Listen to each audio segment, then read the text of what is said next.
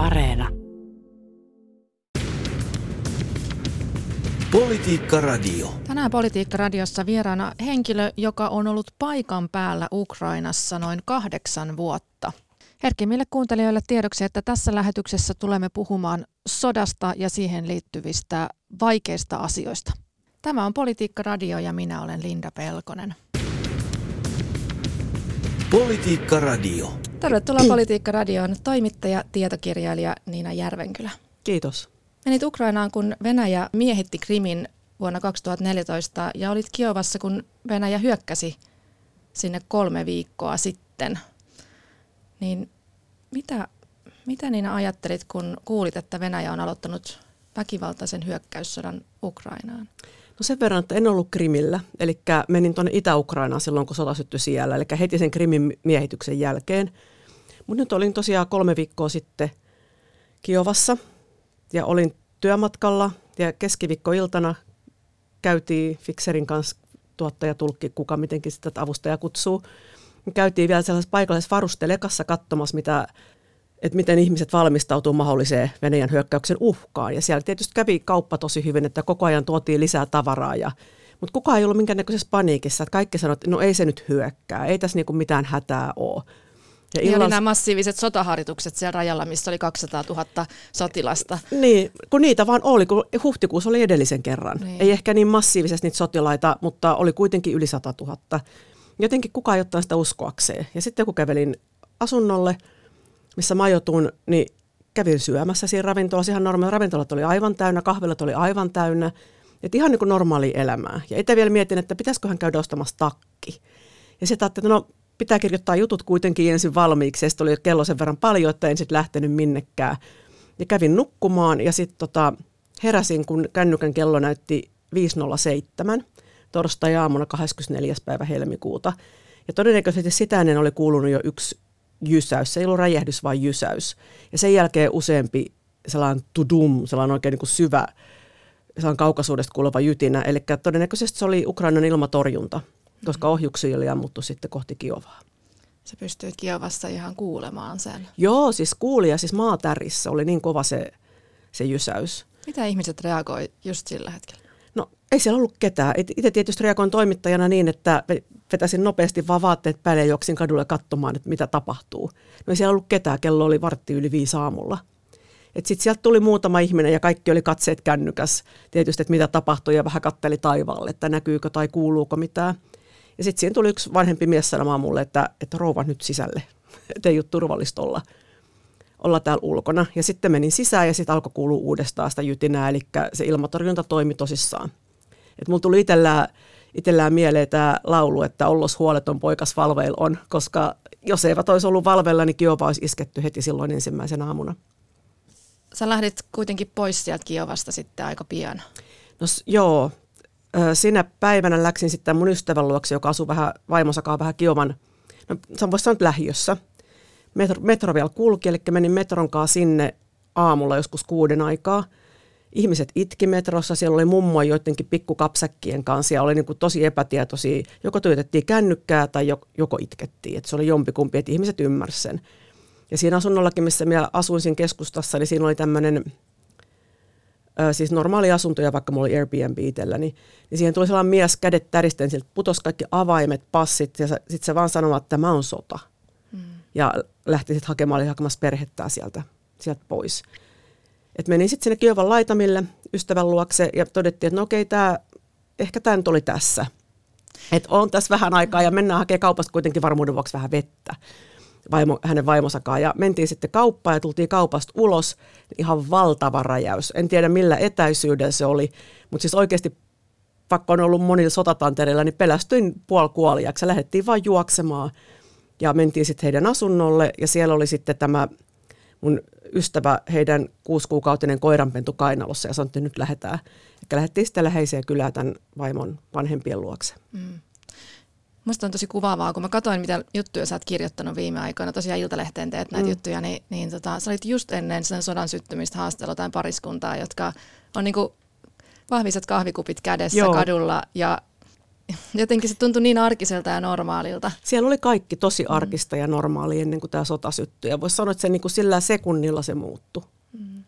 No, oliko sulle ihan selvää, että sä lähdet saman tien pois sieltä? No se ei ollut ihan niin kuin kristallikirkas, voisi sanoa näin.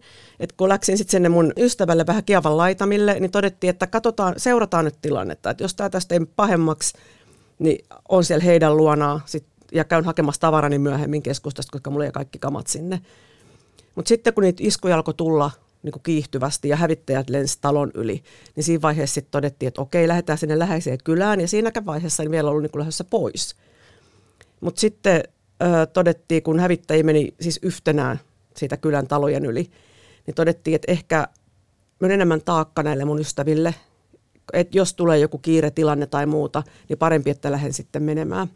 Ja menin sitten illalla takaisin Kiovan keskustaan just ennen ulkona liikkumiskieltoa ja läksin aamulla sitten sellaisen tuttavan tuttavan kyydille, joka vei tytärtää Länsi-Ukrainaan, niin pääsin sitten heidän kyydillä eteenpäin. Kuulostaa jotenkin tosi hurjalta, että, että keskellä Eurooppaa tosiaan tuossa tuhannen kilometrin päässä tapahtuu tällaista. Mutta jos puhutaan vähän siitä, palataan vähän siihen, miten sä menit alun perin Ukrainaan. Siitä on kahdeksan vuotta aikaa. No, 2000, aika tarkkaa kahdeksan 2014. vuotta. Joo. Joo. Ja se oli ilmeisesti just sen jälkeen, kun, kun tota, Venäjä alkoi miehittää Krimiä. Joo, se, en muista nyt oliko siellä jo ollut tämä niin sanottu referendum, eli kansanäänestys Venäjään liittymisestä, joka oli Venäjän masinoima, mutta niihin aikoihin, että se oli maaliskuun puolta väliä, kun läksin sitten ensimmäisen kerran Donetskiin, eli Itä-Ukrainaa katsomaan, että miltä siellä näyttää. Koska oli ollut vähän huhuja, että siellä jonkunnäköistä liikehdintää on. Sä oot myös kirjoittanut kirjan Silminnäkijät taistelu Ukrainasta kuvaat tätä tota, Itä-Ukrainan. Mistä kaikissa paikoissa sä oikein oot ollut siellä? Sano nyt no vielä. No siis Itä-Ukrainassa Donbassin alueella, voisi sanoa melkein kaikkialla sillä sota-alueella. Ja sitten Itä-Ukrainassa muutenkin on käynyt Dnipropetrovsk, oli silloin nykyisin Dnipron kaupungissa. Sitten Odessassa ihan lomalla ja Kiovassa on sitten asunut muutaman kuukauden ja vierailuja tehnyt töitä, eli mm. hyvin tuttu kaupunki. No sä kirjoitat tässä kirjassa, että, että joku ampui, mutta kukaan ei tiedä kuka tai ketä saati miksi. Haavoittuneita tulee samoin ruumiita. Ihmisiä katoaa, toimittajia ja etyjin tarkkailijoita kidnapataan. Rositiojoukot ammuskelevat toisiaan ja sivullisia. Humalaiset liikkuvat aseiden kanssa. Tässä on muutama ote sun kirjoituksesta kirjassa Silminnäkijät taistelu Ukrainasta. Joo. Millaista se oli olla siellä? Tämä oli sitä alkuaikaa. Toi oli varmaan sitä kevättä 2014, sanoisin ehkä huhti-toukokuun vaihetta – ja silloin ei ollut vielä sota syttynyt varsinaisesti. Eli se syttyi toukokuun lopulla, kun alkoi ne taistelut Donetskin lentokentästä. Niin se oli tosi sekavaa ja kaoottista, koska siellä sit puhuttiin, että on spontaani kansannousu, mutta ei se missään nimessä ollut spontaani, koska Itä-Ukraina on laaja ja se Donetskin Luhanskin alue on laaja. Ja siellä samanaikaisesti monessa paikassa alettiin vallata näitä hallintorakennuksia. Ja ne oli sellaisia sekalaisia aseellisia joukkoja. Että tota, se yksi ainut kerta, kun mä olen ollut kuvaaja mukana siellä, niin Joni silloin sanoi, että tämähän on purkujoukko. Ja se siis oli. Siellä oli oikeasti niin kuin sellaisia, siis vähän kodittomia, huumeiden käyttäjiä, alkoholisteja, jotka sitten pesiytyi näihin hallintorakennuksiin. Ja kädet täristen pistooli kädessä siellä sitten kulki paikasta toiseen. Et se oli niinku, siellä oli ehkä enemmänkin riskinä se, että joutuu niinku jonkun roistojoukon tai tällaisen keskinäisen selvittelyn ammuskelun uhriksi. Et se oli tosi sellaista randomia satunnaista silloin alkuvaiheessa. Mutta sittenhän se, kun se varsinainen sota syttyi 2014 toukokuussa, niin sinnehän alkoi tulla sitten tällaisia ihan selkeästi sotilaskoulutuksen saaneita ihmisiä Venäjältä. Eli heillä oli uniformut, heillä oli niinku asialliset, niin sanotusti asialliset aseet, eli ei ollut mitään metsästyskivääreitä tai ilmakivääreitä, vaan heillä oli kunnon, kunnon aseita.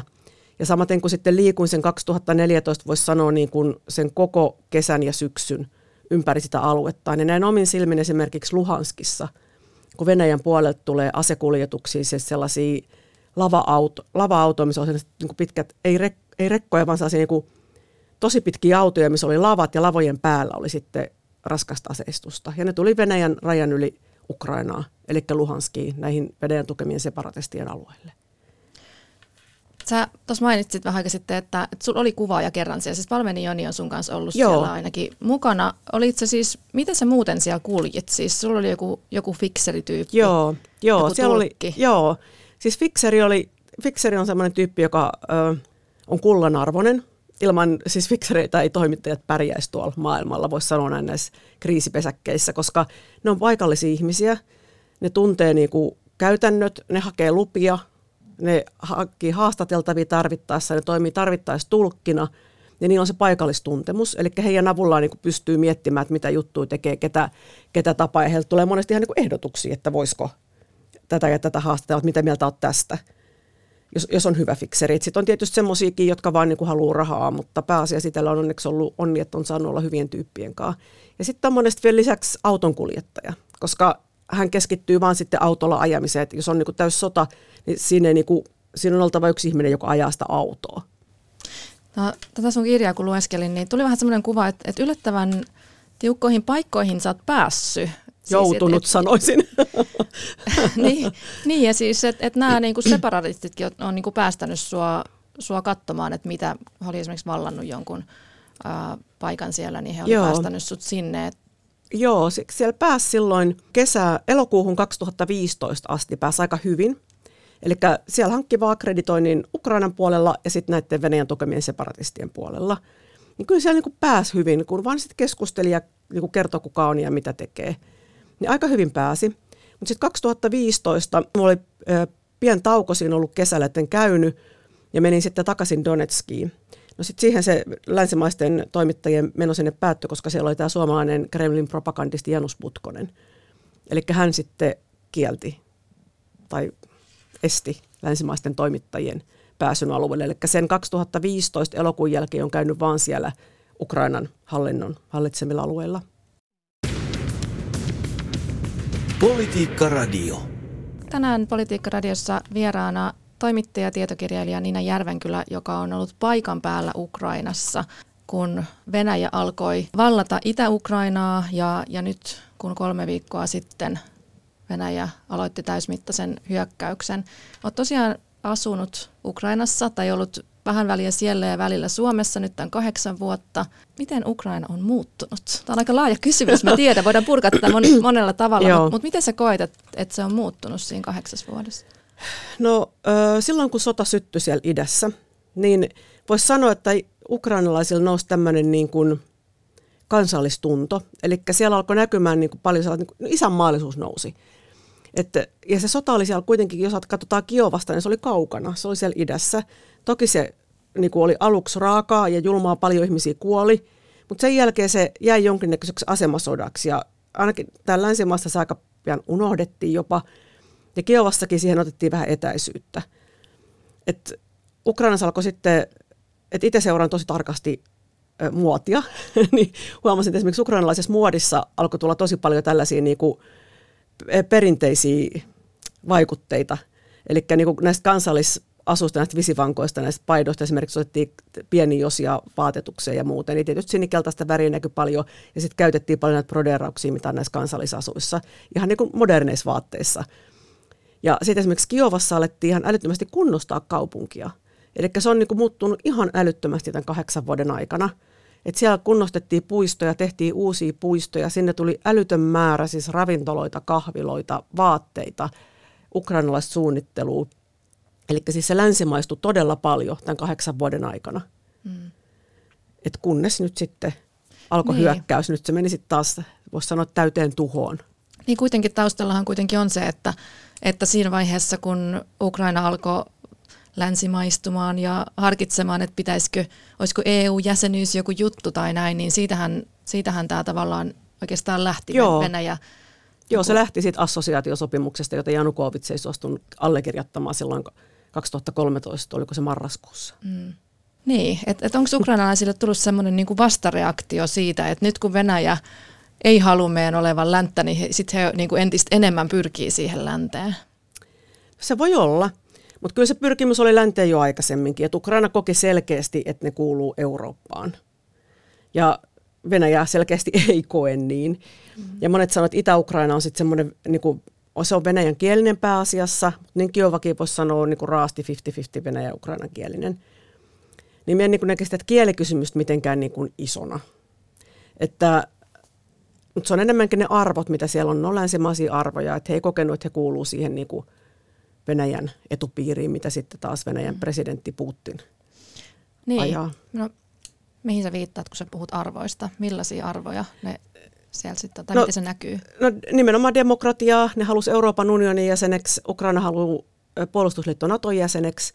Eli ne arvostaa sitä vapautta, ne arvostaa sitä demokratiaa, ei sitä, että mielivaltaisesti ihmisiä vangitaan mielipiteiden vuoksi esimerkiksi. Täällä on niin kuin hyvin konkreettisia esimerkkejä. Mm. Kokoontumisen vapautta. Tämmöisiä hyvin länsimaisia arvoja, mitkä on niin kuin meille itsestään selviä. Niin. No jos nyt vähän kerrataan Ukrainan historiaa, niin tosiaan Ukrainahan on ollut Neuvostoliiton vallan alla. Ja, ja tota, tai oikeastaan on ollut myöskin sitten taas toisessa maailmansodassa Natsi-Saksan miehittämä. Ja sitten sen jälkeen niin kuin Neuvostoliiton vallan alla. Ja 91 Ukraina itsenäistyi Neuvostoliitosta. 2000-luvulla Venäjä on, on koko ajan vastustanut tätä Ukrainan lännettymistä. Ja miten sä Niina koet, silloin kun, äh, kun Putin lähti tähän äh, Krimin miehitysprojektiin ja, ja näihin Luhanskin ja Donetskin äh, alueille levittäytymään, niin, niin tota, oliko jotenkin tuolloin jo nähtävissä, että Putin ei tulisi tyytymään pelkästään tähän Itä-Ukrainaan? Sen kun osaisi sanoa. Et nyt moni on tietysti jälkiviisaasti sanonut, että silloin olisi pitänyt jo laittaa nämä pakotteet Venäjää vastaan, mitä laitettiin nyt. Eikö se olisi mahdollisesti silloin pysähtynyt? Niin, että onko tässä niin kuin Eurooppa ja länsi ylipäätään ollut Ne ei ole ollut niin. tarpeeksi aktiivisia. Tämä on mun henkilökohtainen mielipide. Eli on syvästi paheksuttu kahdeksan vuotta. Mm. Laitettu tietysti jotakin pakotteita, mikä on vaikuttanut Venäjään ja tiettyjen ihmisten elämään Venäjällä. Mutta olisi pitänyt laittaa nämä, jälkiviisautta taas, mutta nämä vahvat pakotteet välittömästi, niin se olisi, en tiedä olisiko pysäyttänyt Venäjä, mutta olisi ainakin hidastanut. Mm. Että ei olisi tapahtunut nyt tätä suurhyökkäystä. No mitä nyt pitäisi tehdä? Onko nämä pakotteet ollut nyt riittävät ja, ja kyllähän- muuten? Kyllähän ne pakotteet vaikuttaa ihan selkeästi Venäjää, mutta mulla just tuli ystävä, joka on Venäjällä töissä, siis suomalainen, tuli ö, vajaa viikko sitten Allegrolla Pietarista. Ja hän istui junaa ja oli a, käytännössä ainut suomalainen, sä ainakaan hänen vaunussa ei ollut ketään muita suomalaisia. Ja kun vaunu nyt, nyt kähti liikkeelle, niin saat semmoinen niin kollektiivinen helpotuksen huokaus kuuluu vaunussa. Mm. Eli kyllä siellä niin kuin paljon venäläisiäkin on lähdössä pois. Tiedä sitten, ketä siellä joukossa, heidän joukossaan on, mutta siis pääasiassa vapaata elämää arvostavat ihmiset lähtee. Ja Ukraina Niin. sitten taas, mitä Ukrainan hyväksi pitäisi tehdä, jos valtaiseen kysymykseen, niin se on, jos ukrainalaisilta itseltään kysytään, niin ehdottomasti ö, aseellista apua. Ja nimenomaan ilmapuolustukseen, että niin oli tuo presidentti Zelenskin puhekin eilen USA-kongressille, eli nimenomaan ilmapuolustukseen tarvitaan, tarvitaan tukea. Mm, niin, tuossa on tosiaan, tosiaan sota edennyt jo kolmatta tai kolme viikkoa.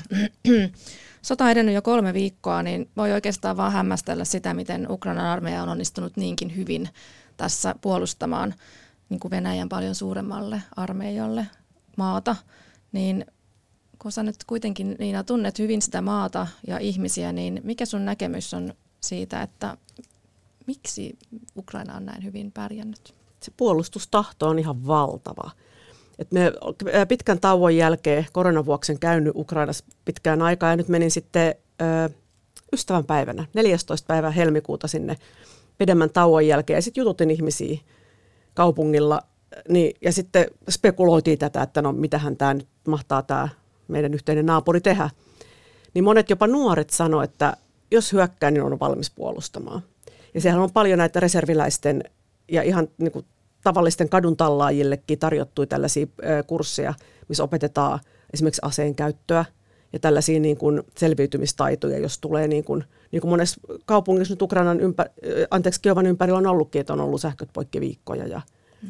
ei ole vettä, ei ole, ei ole tosiaan sitä sähköä, ei saa puhelimia ladattua, niin miten siinä sitten selviää.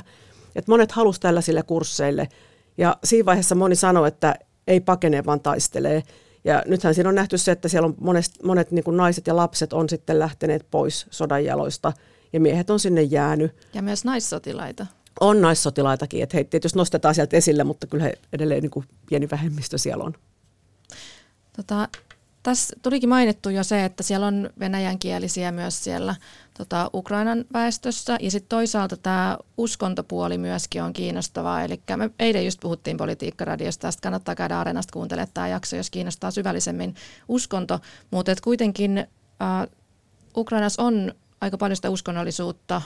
70 prosenttia ukrainalaisista on määritellyt itsensä uskovaisiksi ja sitten siellä on suurin osa ortodokseja, jotka jakautuu oikeastaan kahden eri patriarkaatin eli kirkollisen hallintoalueen alaisuuteen. On tämä Kiovan patriarkaatti ja, ja sitten tämä Moskovaan liittyvä. Ja toisaalta 2018 tuli suuri muutos, jolloin tämä Konstantinopolin patriarkaatti tunnusti Ukrainan ortodoksisen kirkon itsenäisen aseman. Ja tämä oli totta kai iso muutos uskonnon näkökulmasta. Miten Niina, kun olet siellä Ukrainassa ollut paljon, niin miten sä arvioisit sitä, että mikä uskonnon merkitys tässä kokonaisuudessa on? No en ole uskonnon asiantuntija millään tavalla, mutta itse en näe sitä suurena. Mm. No, mutta kuitenkin tätä, että, että siellä on näitä venäjänkielisiä ukrainalaisia ja sitten siellä on jonkun verran myös näitä niin kuin ortodokseja, jotka kuuluu samaan, samaan tähän piiriin Venäjän ortodoksisen kirkon kanssa. Kuinka, kuinka kahtia jakautunut tämä maa oikein on? No uskonnon kautta en, en, niin kuin, en lähde sitä selvittämään millä tavalla, koska en, mulla ei ole siitä tietoa niin paljon, enkä ole sitä seurannut kovin tarkkaan. Enkä niin kuin koe kyllä, että ukrainalaiset olisivat kauhean niin kuin uskonnollisiakaan. Mm. Ja tämä on vaan mun henkilökohtainen okay. kokemus sen, sen perusteella, mitä tunnen ihmisiä. Mutta tota, kahtia jakantunut siinä mielessä, jos ajatellaan kielellisesti, niin Länsi-Ukrainahan on ukrainankielinen pääsääntöisesti. Ja sitten joen Niprojon toinen puoli, eli Keitä-Ukraina on aika pitkälle venäjänkielinen, samaten Etelä-Odessa. Ja Kiova ehkä jakautuu 50-50. En, en tiedä tarkkoja lukuja tällä hetkellä. Mutta jotenkin niin kuin, mielestä kielikysymys nähnyt niin kuin tähän sotaan asti kauhean isona. Eli mulla oli ukrainankielisiä, mulla oli venäjänkielisiä ystäviä, eikä sitä niin kuin kukaan nostanut esille hirveästi. Mutta nyt sitten kun Venäjä teki tämän suurhyökkäyksen tai aloitti tämän suurhyökkäyksen, niin sen jälkeen tuli tämmöinen jonkunlainen flash mob, että kaikki jopa venäjän kielessä alkoi puhua Ukrainaa, ketkä mm. halusivat puolustaa. Eli silloin niin nostettiin se kieli sieltä esille. Ja nyt sitten mullakin on tuttuja tullut Suomeen jonkun verran ja muualle Eurooppaa, niin kaikki sanovat, että kyllä häkäyttää vaan Ukrainaa.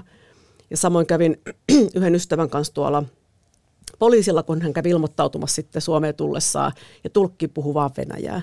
Niin ystävä totesi, että hän puhuu englanniksi, että hän ei halua käyttää tätä venäjänkielistä tulkkia. Eli kyllä se, niin kuin, se on ottanut niin syvältä nyt monta ihmistä. Mm.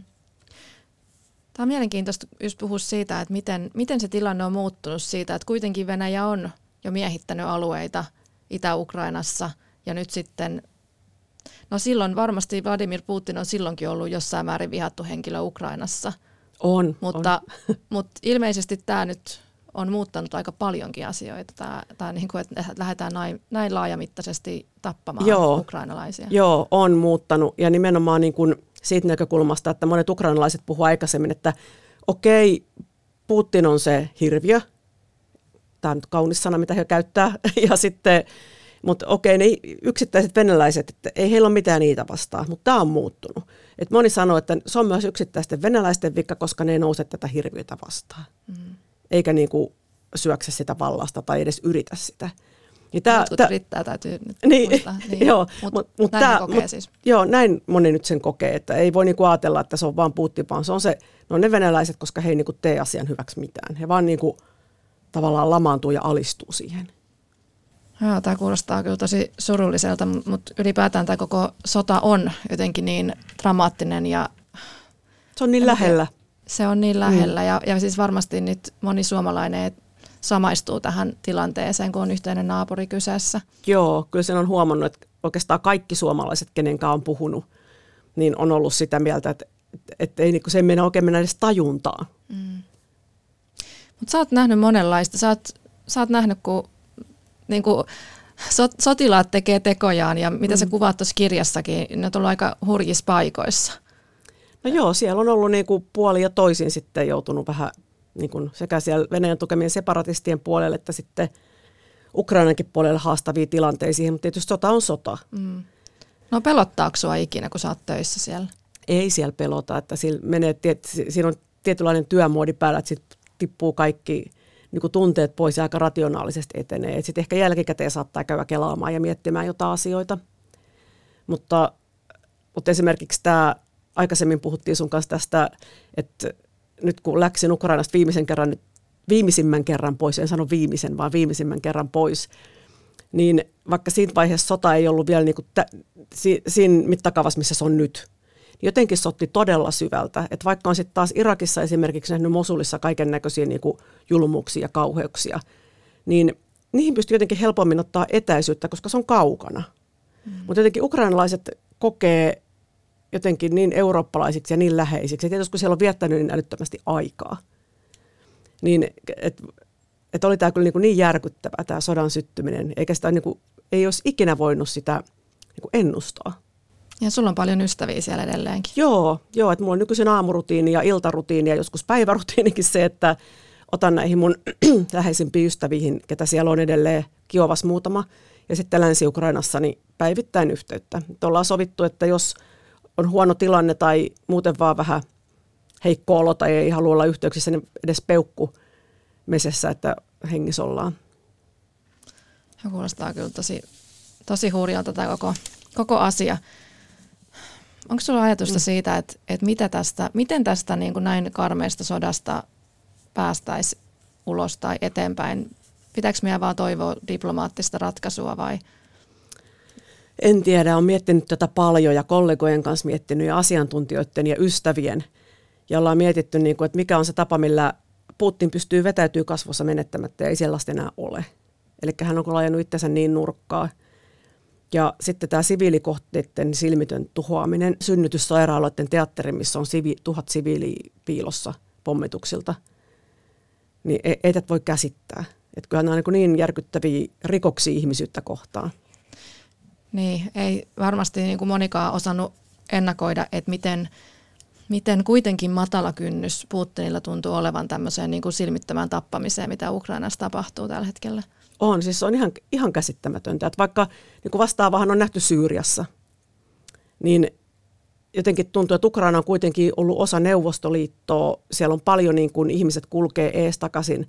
Niillä on yhteyksiä puolia ja toisin. Että se on niin kuin huomattavasti lähempänä Venäjää kuin Syyria. Ja sitten ne hyökkää niin kuin näin naapurimaahan. Niin on tämä ihan, niin kuin, ihan käsittämätöntä.